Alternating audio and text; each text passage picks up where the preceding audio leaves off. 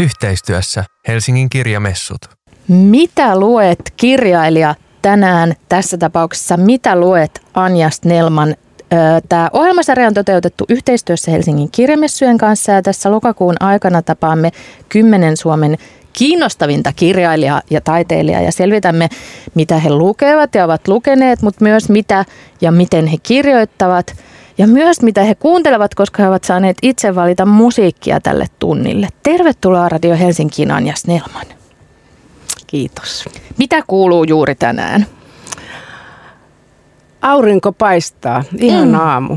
Olin tuolla altaalla uimassa ja päivä tuntuu tässä vaiheessa ihanalta ja uudelta ja valloitettavalta. Uiko sä siinä aivan liian kylmässä merivesialtaassa? Käväsen siellä, mutta en mä sinne jää, että mä uin siinä inhimillisessä altaassa. Inhimillinen allas on aina hyvä valinta. Onko se sellainen syysihminen vai mikä sun suhde on syksyyn? Mä oon kevätihminen varmaan, ihan syntynytkin keväällä, mutta mä tykkään syksystä. Tämmöiset päivät on ihania. Mä tykkään tästä valosta ja näistä väreistä ja puiden ihanasta kirjavuudesta ja lintuauroista, vaikka ne tekee haikeita. Niin, ne on haikeita, mutta niin kauniita.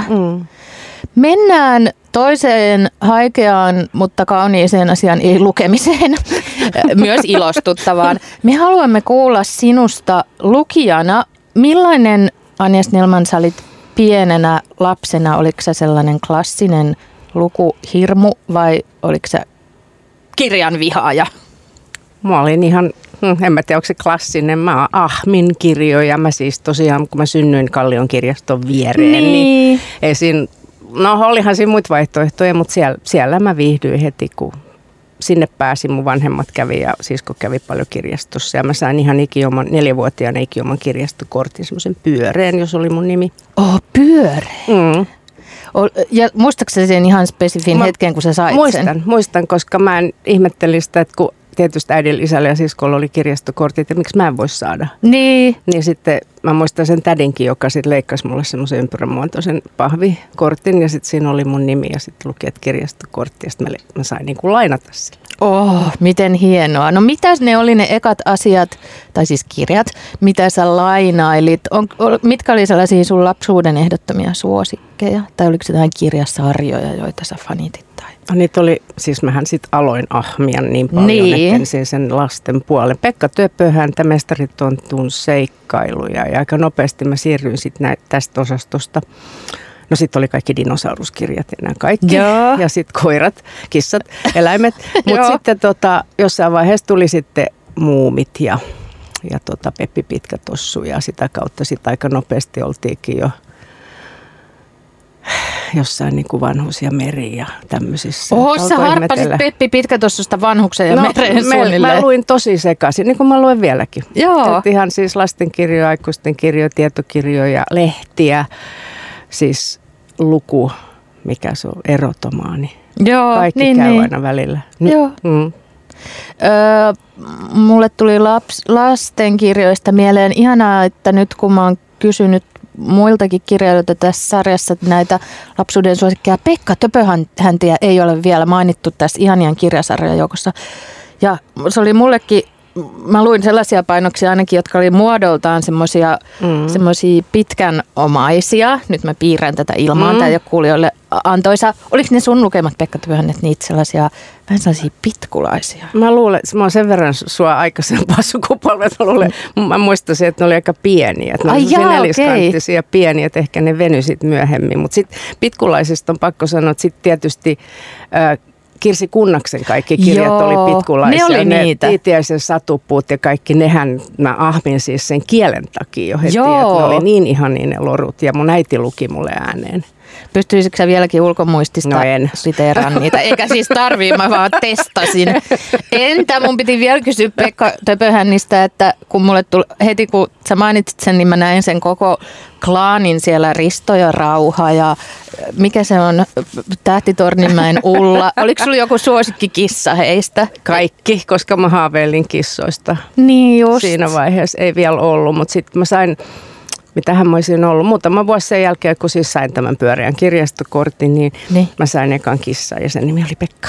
Eikä? No niin justiinsa. Sen jälkeen tuli sitten 6 kissaa lisää ja koko elämäni varrella mulla on ollut aina siis enimmillään 8 kissaa. Joo, mutta sä et ole jatkanut tätä nimeämistä, että ei ollut Monnia tai Pilliä ja Pullaa. Ei. Joo, mutta ihan hyvä he olivatkin ilkeitä. Mm. Mä haluaisin vielä kysyä Kallion kirjastosta, koska tämä tuntuu myös, ihmisillä on niin semmoinen tietenkin nostalginen ja hyvin semmoinen, että sen saa jotenkin palautettua niin elävänä mieleensä, ja tietenkin Kallion kirjasto siellä seisoi yhä paikoillaan ihanana paikkana, mutta millaista sinne kirjastoon oli astua ja miltä siellä näytti ja tuoksui ja oliko se niin kuin lapsen silmin tavallaan erilainen? Kuin se oli linna mulle, niin. Koska se on tietysti, kun se on arkkitehtonisestihan se on tosi kaunis ja kun se, ne avaa ne isot, ne oli silloin paripuiset ovet semmoiset, se vanha ovi, niin sitten avautui se ihana hallikäytävä. Mä ajattelin aina, se musta muistutti jotenkin niin kuin linnan ovia ja sitten siitä aukesi sisäänpäin vielä ne sisäovet ja sitten siellä perällä oli semmoista niin kuin holve ja sitten kaari ja se katto on niin hieno. Se oli linna. Joo. Se oli niin kuin hieno, mutta ei liian hieno. Ja sitten siellä kaiku, mä tykkäsin. Ja sitten kun sai kuiskata. Niin se hiljaisuus. Kuiskattiin. Joo. Se oli jännittävää. Joo, se on niin kuin salaperäistä ja sitten vähän kuitenkin... Myös turvallinen tietenkin se ympäristö, jotenkin sain ihana mikstuura tätä. Joo, ja hyllyjen välit sitten, kun siellä saattoi olla kuka vaan ja ihmiset viipy siellä ja ne raplas ja luki kirjoiseisten. Musta se oli hirveän jännä. Nyt mä tekee mieli kuiskata tähän loppuhaastatteluun. No mitä sitten, kun sä Anja Snellman tulit vaikkapa teini-ikään tai nuoreksi aikuiseksi, niin, tai no ensin teini-ikään, mitkä oli silloin sulle sellaisia... Tiedätkö, maailmaa järisyttäviä kirjoja. Sä olit lukenut ja Vanhukset ja meret niin kuin 5-vuotiaana, niin ne oli silloin jo käyty läpi. Niin mihin sä olit edennyt jo siihen mennessä? Mä olin jo Freudissa menossa. Niin, varmaan. Nietzschessä oli se semmoinen kapina kaikkea vastaan. Ja, no kaikki tommoset kiinnosti tietysti psykka ja kaikki semmoinen valtarivarhe. Tuli jossain vaiheessa. Sitten alkoi jo nämä mun kotijumalat, Karen Blixen ja Hemingwayta mä luin tosi paljon, Strindbergia. Joo. Siinä vaiheessa alkoi saranavaihe jo näkyä, että haastetta. Joo. Ja semmoista niin kuin, myöskin sitä, että elää vähän semmoisen toisenlaisen elämän. Että sen takia joku Karen Blixen ja Hemingway ja tämän tyyppiset kirjailijat kiehto. Että ne oli jotenkin myös semmoisia niinku seikkailijoita ja levottomia sieluja ja rohkeita. Ja ei elänyt semmoista niinku nyhverä norsunluutorni kirjailijaelämää, vaan ihan toisenlaista. Kyllä. Oliko joku maailmankirjallisuuden klassikko, jota sä yritit niin kuin tahkota tai fanittaa, mutta, tai ehkä luitkin kokonaan, mutta olit silleen, että ei tämä kyllä, niin kuin, mikä tässä on muka hienoa. Tai joku semmoinen, mikä ei ole sun juttusi. Tämä on tietysti tämä on aina yhtä, no nykyajassa vaikea tietää, että mikä on pelottavaa, kun joku aina loukkaantuu. No. Nyt pitää nytkin mä kauheasti mietin, mitä mä voin sanoa, mutta mä en jaksa Dostojevskia. Mä en ole yhtäkään Dostojevskia lukenut. Sanotaan se ääneen. Joo. Ei vaan mene. Tsehov menee, mä rakastan Tsehovia, mutta Dostojevski ei. Mikä tökkii hänessä? Jotenkin se kieli ja sitten se helvetisti niitä ihmisiä, henkilöitä ja sitten se pohdintatapa. Se ei vaan niin kuin ole mun sirokka ja natura, eli tämä mun lavea sieluni on ihan toisenlainen. Vaikka siis olen perheestä, jossa isä oli myös venäjänkielinen ja... Kaikki Dostojevskit oli hyllyssäkin ja muuta. Ehkä siinä oli myös sitä siinä vaiheessa vitutusta, ja mä puhun nyt ehkä 70-luvusta, joo, kun nyt on venäläisromantiikka taistolaisuuden myötä, niin mä niin kuin inhosin varmuuden vuoksi niin Dostojevskia ja kaikkia näitä, mutta en Tsehovia. Tsehovia vieläkin luen. Mutta inhoatko vieläkin varmuuden vuoksi Dostojevskia? No en mä ole palannut, en mä ole halunnut edes testata, kun ei aika riitä kaikkeen, niin muut lukekoot. Väyrynen lukee varmaan joka päivä 3 Dostojevskia vielä. Hän kompensoi, annetaan hänen hoitaa se. No nyt kun sanoit tuosta ajan riittämisestä, niin haluankin vielä kysyä, jotta kohta mennään sun uusimpaan teokseen, että... Mitä sä luet vaikkapa just nyt ja onko se sellainen, että sulla on yksi kirja vai monta kesken samaan aikaan? Millaiset on sun semmoiset lukutottumukset? Monta kirjaa aina jossain kohtaa menossa. Että tavallaan niin kuin mä luen aina runoja silleen. Runoja joka päivä. Se on vähän niin kuin aamiaiseksi tai lounaaksi. Ja sitten aina joku tietokirjakin kiinnostaa. Nyt jos pitäisi joku sanoa, niin nyt mä oon monestakin syystä lukemassa Markus Rantalan tätä masennuksen biologiaa. Mua kiinnostaa se, miksi se herättää niin valtavasti tämä.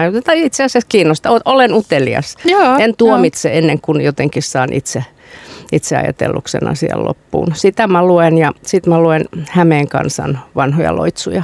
Joo. Et kaikkea semmoista sekasin. Ihan aina mielellään semmoinen niinku sekametelisoppa jotenkin, että aivot pysyy jotenkin liikkeessä. Kuulostaa ihanalta. Ja selvästi, jos sä luet sillä vähän välipalaksikin vaikka runoja, niin sulla ei ole sellaista, että luen vain iltaisin tai vain johonkin vaan silleen sekakäyttäjämäisesti. Joo, aina siis porassa, kun mä teen matkoja stadia takaisin jonnekin, niin aina mä luen. Että mä en nökötä sen kännykkäni kanssa, vaan pyrin lukemaan. No runot on hyviä, just semmoisia. Niin, just raitiovaunurunot. Runoista musiikkiin. Olet saanut valita tälle tunnille musiikkia, se on muuten hyvää musiikkia. Millainen niin kuin punainen lanka sulla oli näissä valinnoissa, vai oliko ne räiskintää? Ei, kun ne oli ihan jotenkin... Ne on ihania naisia, omaperäisiä naisia, eri-ikäisiäkin naisia, ehkä vähän nuorempia naisia. Mutta siis joka tapauksessa on ihan ihania, kauniita olentoja ja paljon asiaa ja tunnetta. Kauniita olentoja, paljon asiaa, paljon tunnetta. Tämä oli todella hyvä tiivistelmä tästä musiikillisesta linjasta, josta saadaan nauttia tämän keskustelun lomassa ja jatkamme Anja Snellmanin kanssa ihan kohta. Yhteistyössä Helsingin kirjamessut. Radio Helsinki, Suomen ystävällisin nettiradio. Mitä luet, Anja Snellman, tai itse asiassa nyt ennemmin, mitä kirjoitat? Mitä olet viimeksi kirjoittanut? Olet kirjoittanut Kaikki minun isäni -romaanin, joka ilmestyy näinä päivinä. Mistä me lähdettäisiin nyt purkaan tätä? No, me ollaan monen kirjailijan kanssa tässä ohjelmasarjassa lähdetty aivan siitä kannesta liikkeelle ja kirjan nimestä. Mitä jotain kirjan teoksen nimi kertoo meille tästä tarinasta, jonka halusit kertoa tällä kertaa? Kaikki minun isäni yksinkertaisesti kertoo kaikista asioista, ihmisistä. Voi olla mitä sukupuoltakin hyvänsä, ehkä ne on eläimiäkin tai jotain muuta ismejä, jotka mä oon kokenut, että on ollut isiä, joihin ehkä mä oon kokenut, että mä voin turvautua tai joihin mä haluan tutustua tai sitten josta mä oon halunnut kapinoida itseni pois. Kuinka tämä aihe, miten se kutsui sut luokseen vai kutsuiko sä sen luoksesi? Se vaan, kyllä mä luulen, että mä oon pidempään siis 3 vuottahan, mutta tätä on niin kuin kypsytellyt ja ajatus varmasti lähti ihan jostakin, kun olen pohtinut kauan sitten kuollutta isääni ja nähnyt hänen kirjeitään, käynyt läpi, siis siivonnut ihan tämmöistä. Mä en kutsu se, että ei ole kuolinsiivous, mutta olen putsaillut hyllyjä ja laatikoita ja sitten mä oon kirjoittanut äidistäni, mä oon kirjoittanut sisarestani. Niin sitten, että mä saisin sen tietyn soittorasian suljettua jossain kohtaa, niin ehkä se tuli se tunne, että nyt mä ehkä sitten sen jälkeen, että mä kirjoitan tavallaan vielä myös tästä ihan oikeasta isästä, niin sitten mä suljen sen rasian. Niin, vau. Mä menin ihan kananlihalle, kun sä sanoit tämän kielikuvan tälle. Miten, jos miettii, että näistä sukusi jäsenistä oot jo tavalla tai toisella kirjoittanut, niin miten siihen sukupuuhun istuu tämä isäsuhde? Oliko se tavallista... tai näitä muita jotenkin hankalampi tai ihanampi, tai miten sitä voiko sitä nyt edes arvottaa näin, mutta millaista sen aiheen äärellä oleminen oli? Millä sanalla mä nyt kuvaisin, on paljon adjektiiveja tai paljon ilmaisuja, mutta mun isäsuhde tai mun suhde isäni oli etäinen. Mä en tuntenut sitä ihmistä, en mä koskaan tullut tuntemaan mun isäni. Joo. Ja mä oon sen takia voinut loihtia siitä monenlaisia tarinoita, niin kuin tämäkin on yksi niistä. Niin. Eikä varmaan sen oikeampi tai väärempi kuin joku muukin, mitä mä oon ehkä sivunnut, mutta mun elämän elämään on liittynyt mun isän kuoleman jälkeen. Isä oli siis pakolainen, Karjalan evakko, monikielinen, myöskin venäjänkielinen, niin alkoholisti ja väkivaltainen semmoinen, tuurijuoppo, salakuljettaja monella tapaa, outo henkilö, niin mä oon tässä elämäni mittaan tehnyt semmoista anteeksianto, tai sanotaan kävellyt anteeksianto polkua pitkin, ja nyt sitten mä jotenkin niinku ehkä annan tässä kirjassa sitten niinku lopulliset anteeksiannot, miten se sanotaan, ja jonkinlaisen jäähyväiset hänelle. Niin, mun pitikin kysyä, että no missä kohtaa tätä polkua sä seisot tämän teoksen nyt ilmestyessä, että onko se siellä polun päässä vai onko se joku polku, joka ei tavallaan ikinä lopu? Tai? Mä luulen, että se... Mä luovun hänestä. Mä annan hänet pois, niin kuin Laura Närhi sanoo kauniissa laulussaan, että ehkä voi sanoa, siinä laulussa puhuu rakastetusta, mutta yhtä hyvin niin kuin voi ajatella niin, että nyt mä olen kirjoittanut tämmöisen kirjan ja mä näen niin kuin hänet eri ikävaiheessa myös pienenä poikana, niin kuin joka ei tuntenut äitiään eikä isäänsä ja joka sitten, mä annan hänen kulkea portista ulos. Niin, apua, kauhean liikuttavaa. Tai siis ei mitään apua, vaan siis ihana asia. Miten nyt muotoilisin tämän kysymyksen? Miten sä haluat itse tavallaan genrettää tätä teosta tai kun eletään tätä Älä vaan kysy autofiktiota. Mä sanoin jo tämän A-kirjaimen. Oota, miten mä kierrän tämän? No kun sä tiedät, että ihmiset on hirveän uteliaita ja on tää tämmönen, että joka asia pitää arvuutella kaiken omakohtaisuutta ja sitten miettiä, että onko tämä sitä ja tätä, niin miten sä niin kuin, millä mielin sä annat tämän tarinan ihmisille, että onko se olennaistakaan lukea sitä jonain yksi yhteen sinun elämän tarina, tai miten sä suhtaudut? Mä suhtaudun niin kuin näit tämän auto A purskahdus, että tämä on täysin historiatonta. Niin. Että kaikki kirjailijat kirjoittaa aina jossain määrin oma elämä kerrallisesti. Se oma elämä on siellä jossain, se on enemmän tai vähemmän piilossa tai se on enemmän tai vähemmän framilla. Ja siis jo Augustinuksen ajoista lähtien, niin kirjallisuus, oikeastaan proosa, on lähtenyt se, niin kuin confessiones-osastosta, eli tunnustuksia. Että on täysin historiatonta puhua siitä, että 2 vuoden aikana on ilmestynyt kauheasti autofiktiota. Voi jumalauta, sitä ilmestyy koko ajan, sitä ilmestynyt joka vuosi. Se on oma elämäkerrallista kirjallisuutta. Knausgård ei aloittanut mitään, eikä sitä aloittanut Tikkasten perhe Suomessa. Eikä, se on jatkumo. Joo. Voi sanoa, että aika monesta kirjailijasta, jota ei pidetä tavallaan autofiktiivisenä kirjoittajana, niin voi sanoa, että maininnut kotijumaliani esimerkiksi just Karen Blixeniä tai Hemingwayta tai meillähän on Chilmanit, Andersonit ja kaikki muut, niin hän kirjoitti hyvin paljon välillä ainakin liipaten enemmän itseään elämänsä. Eikä heitä nyt nosteta koko ajan todellakaan esiin tässä A, jota, nyt sä itse sanoit sen termin, mutta mä koitan yhä välttää, mutta se on historiatonta, niin kuin moni keskustelu tällä hetkellä, että mikä kuvastaa juuri sitä, että kun tämä lukeminen ylipäänsä harsuuntuu. Ihmiset lukee vähän, ei lue, luetaan niin kuin tänä vuonna ilmestyneet kirjat, ehkä muistetaan hatarasti, mitä viime vuonna ilmestyi. Ne muistetaan, mitä 5 vuotta, 10 vuotta, 20 vuotta sitten ilmestyy. Että kirjallisuushan aina rakentuu sen edellisen kirjoitetun kirjallisuuden päälle. Eli me ollaan semmoisia niin kuin kaskiviljelijöitä. Kyllä. Joskus pitää polttaa aikaisempaa ja joskus taas viljellään sen päälle.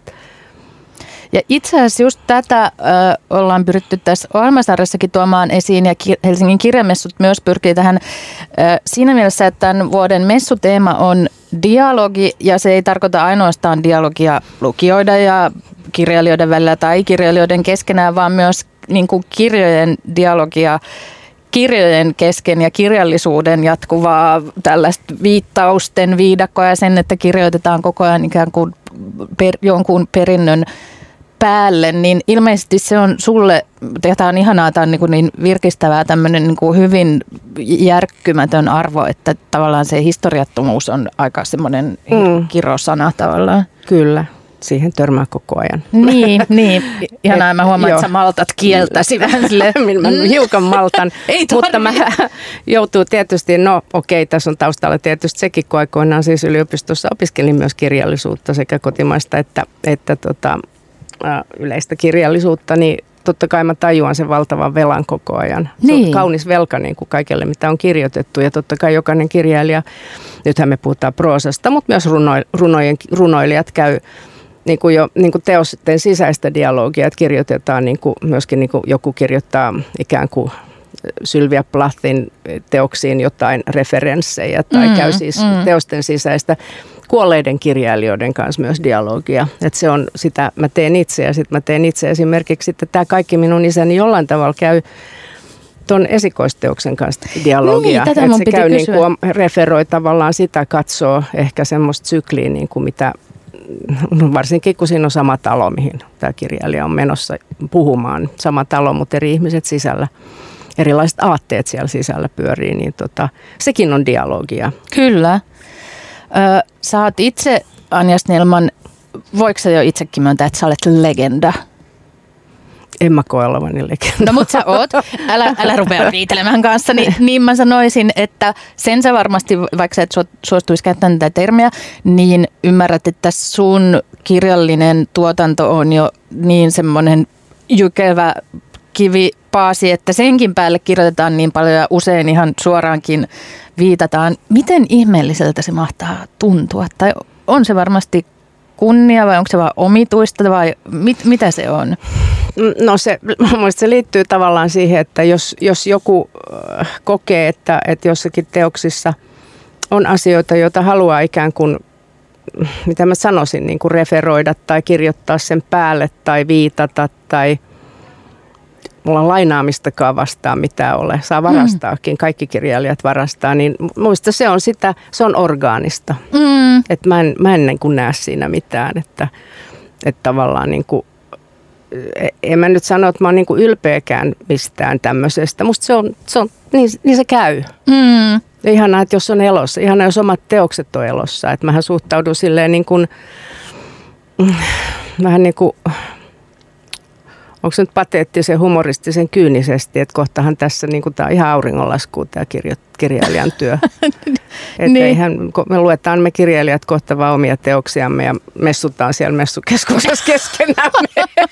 Ei huomata jossain vaiheessa yleensä vähenee ja kaikki on vaan kirjailijoita tai kirjoittajia. Älä nyt viitsi. Koitetaan uskoa hieman vähemmän kyyniseen tulevaisuuteen, vaikka mä ymmärrän tavallaan tämän sun pelon, mutta taistelkaamme sitä vastaan kukin keinoinemme. Ja nyt kun viittasit kirjamessuihin, niin puhutaan niistä ihan kohta lisää. Tähän väliin kuunnellaan sun valitsemaa ihanaa musiikkia. Yhteistyössä Helsingin kirjamessut.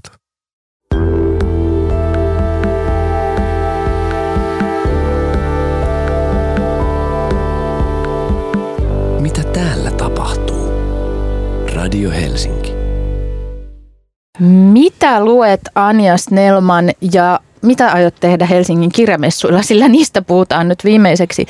Ensin on pohjustettava, koska meidän kuulijat ovat superfiksuja, mutta jos joku historiaton ihminen siellä joukossa ei tuntisi sun suhdetta Helsingin kirjamessuihin, niin taustoita meille sitä, koska se on aivan poikkeuksellisen läheinen, eikä se rajoitus siihen, että sä olet ollut siellä monta kertaa ikään kuin kirjailijavieraan ominaisuudessa. No niin, jos lähdetään siitä, että ei muisteta tämmöisiä esidinosaurusia aikoja kuin 2000-luvun alku, niin muistan ne päivät.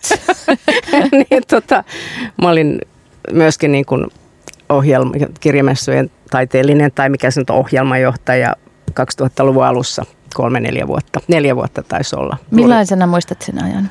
Hektisenä. Niin. Mutta olihan se hauskaa siis koota kaikkea tätä messuohjelmaa. Se oli todella avaavaa ja myöskin niin kuin oppii aika paljon kustantamisesta, kustantajista, kulissien taakse näki. Ja totta kai sitten kollegojen reaktioita, monenlaisia reaktioita ja tiettyjä realiteetteja, minkälaisia kirjoja halutaan messoilla esitellä ja minkälaisia mielellään kustantajat eivät niin tuo sitten siihen myyntipöydille. Oliko se jopa liian semmoinen paljastava kurkistus sille itsekin taiteilijana ja kirjailijana, että pystyksiin välttyyn tietyltä kyynisyyskylvyltä? No ainahan sitä kyynisyyteen otsansa lyö joka paikassa, mutta niin, onneksi musta on semmoinen iskun kestävä paskan ilmaisin ja myöskin ehkä semmoinen jonkunlainen niin kuin kyynisyyspyyhin. Joo. Että en mä kauaa ole sit kyyninen, mutta ehkä se on vaan niin kuin, että realismia tuli lisää. Mitä sä odotat, Anja Snellman, tämän vuoden kirjamessuilta? Mikä onko sulle tällaisessa koronan jälkeisessä elämässä esimerkiksi kiva ylipäätään nähdä ihmisiä vai onko sellainen introvertti, joka haluaa mieluiten siellä messukeskuksessa juosta karkuun kaikkia eläviä ihmisiä? No mä en ensinnäkään ole ihan varma, onko tämä vielä koronan jälkeistä. No ei tämä valitettavasti. Mä yritin optimistisesti tehdä tästä. Joo, mutta mulla on oikeastaan aina ollut se kaksoisrooli siellä myöskin, että paitsi että mulla on joka päivä niin kuin ohjelmaa siis oman kirjan ja omien duunien kautta, niin mä myös haastattelen aika paljon siellä, mikä on kivaa. Se on vaihtelu, että pääsee niinku siitä, että mä vaan pölisen omista jutuistani. Et tykkään siitä, tykkään olla siellä, mutta kuormitun ihan helvetisti joka kerta, että mä lähetän itseni kotiin sit sieltä. Niin sen viimeisen päivän jälkeen on sellainen, että nyt mä tarvitsen jonkun sveitsiläisessä parantolassa jonkun vuoristo ilmaretriitin. Mutta se on ihanaa niin kauan kuin sitä kestää, mutta tosiaan aika sille virikeläkähdyttävää. Onko joku erityinen kohtaaminen tai haastattelu tai muu, jota sä tänä vuonna odotat, vaikka en tiedä voiko niistä nostaa mitään toisen yläpuolelle? No ehkä se on niinku kiinnostavaa se, jos mä itse haastattelen, taitaa olla Kirjailijaliiton järjestämä ohjelma, jossa haastattelen muitakin, jotka on niinku moniammatillisia. Joo. Et on intohimoisia kirjailijoita, mutta on myös intohimoisia jotain sitä, tätä ja tota.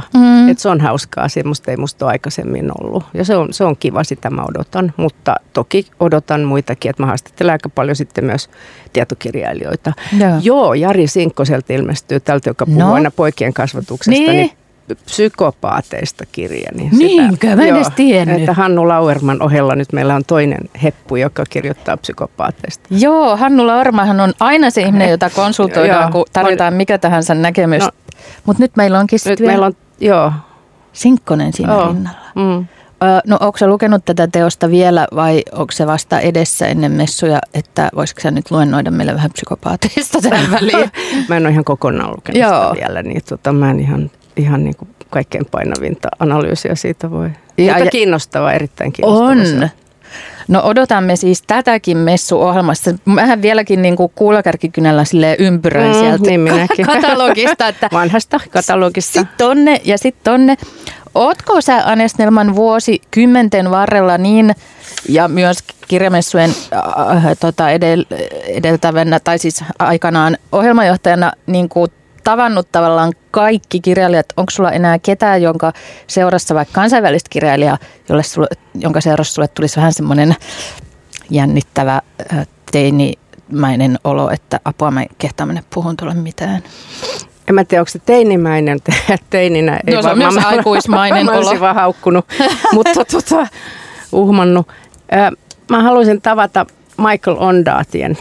Siis tämän srilankalaissyntyisen nykyisin Kanadassa asuvan kirjailijan, joka on käynyt kyllä Suomessa, mutta silloin mä en ehtinyt tai olinkohan mä vielä julkaissutkaan mitään. Suomen Mukkulassa, tässä vanhassa Mukkulassa, sekin oli esidinosaurisella niin ajalla. Kyllä. Niin sen mä haluaisin tavata, mutta en mä tiedä, että jännittäisi sen verran, kun ihmisten vieraan tapaaminen aina jännittää, mutta että en mä muuten, musta olisi vaan ihan kiva katsella sitä. Se on niin jännän näköinen ihminen jotenkin. Mun pitää kuva googlata hänet. Onko tämä sama ihminen, joka on kirjoittanut Englantilainen potilaskirja? Joo, se on se kirja, joka mulla on aina mukana. Joo. Se on todella hienosti, kauniisti kirjoitettu. Ihan semmoisia huippuja. Onko hän yhä niin kuin tuottelias? Joo, mutta ei ole paljonkaan käännetty, niin kuin valitettavasti sitten monelle käy, että kun ne ei ole niin kuin semmoisia NS-bestsellereitä. Niin justiinsa. No mutta tämä on siis toive universumille ja ehkä nykyisille ohjelmajohtajalle, että jos hänet voitaisiin tuoda sua varten haastatteluun esimerkiksi, ja siis meitä kaikkia varten. Kysyn vielä nopeasti dialogimuodosta, joka on tämä dialogi lukijoiden kanssa. Säkin oot niin tämmöinen tunnettu ja pitkän uran tehnyt kirjailija, että ihmiset tavallaan tunnistaa sut hyvin varmasti myös ulkonäöltä. Niin lähestytäänkö sinua paljon siellä kirjamessuilla? Tietenkin se on ihan semmoinen areena, jossa se on tavallaan hyväksyttyäkin. Mm. Ja sitten kun sulla on niin laaja tuotanto, niin sitä ihmiset voi varmaan tulla sanoa jotain, että minä luin nyt sen vuonna jotain ilmestyneen. Millaisia ne on ne kohtaamiset? No hauskoja, niihin ei pelkästään liity toi, että minä luin sen, vaan sitten monella ihmisellä on kassi täynnä niitä mun vanhoja kirjoja. Eikä? Ja sitten mä saan uudestaan, tai mä saan kirjoittaa nimmareita, että hei mä löysin tämmöisen kiinalaisen kesän ja sitten mä mietin, joo se on mun kirja. Joskus joku, tai mehän mennään välillä sekaisin, että mut sekoitetaan Anna-Leena Härköseen tai hänet minuun.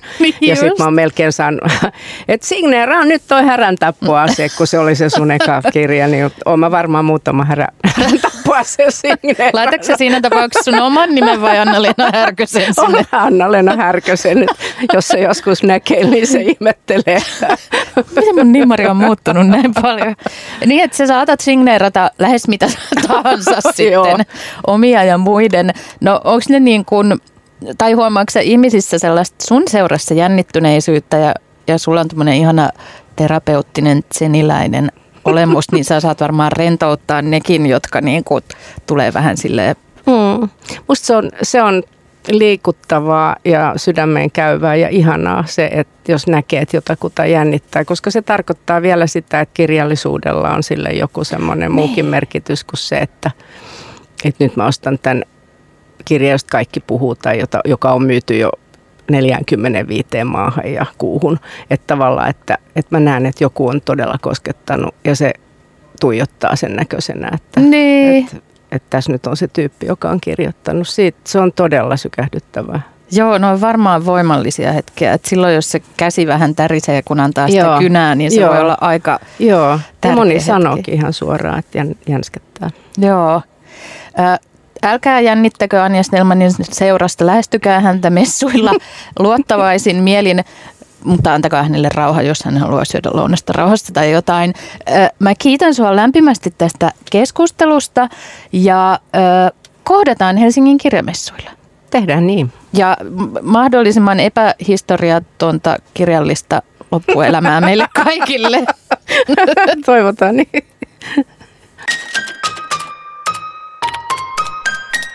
Yhteistyössä Helsingin kirjamessut.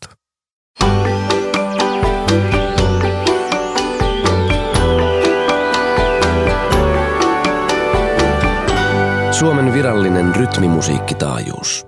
Radio Helsinki.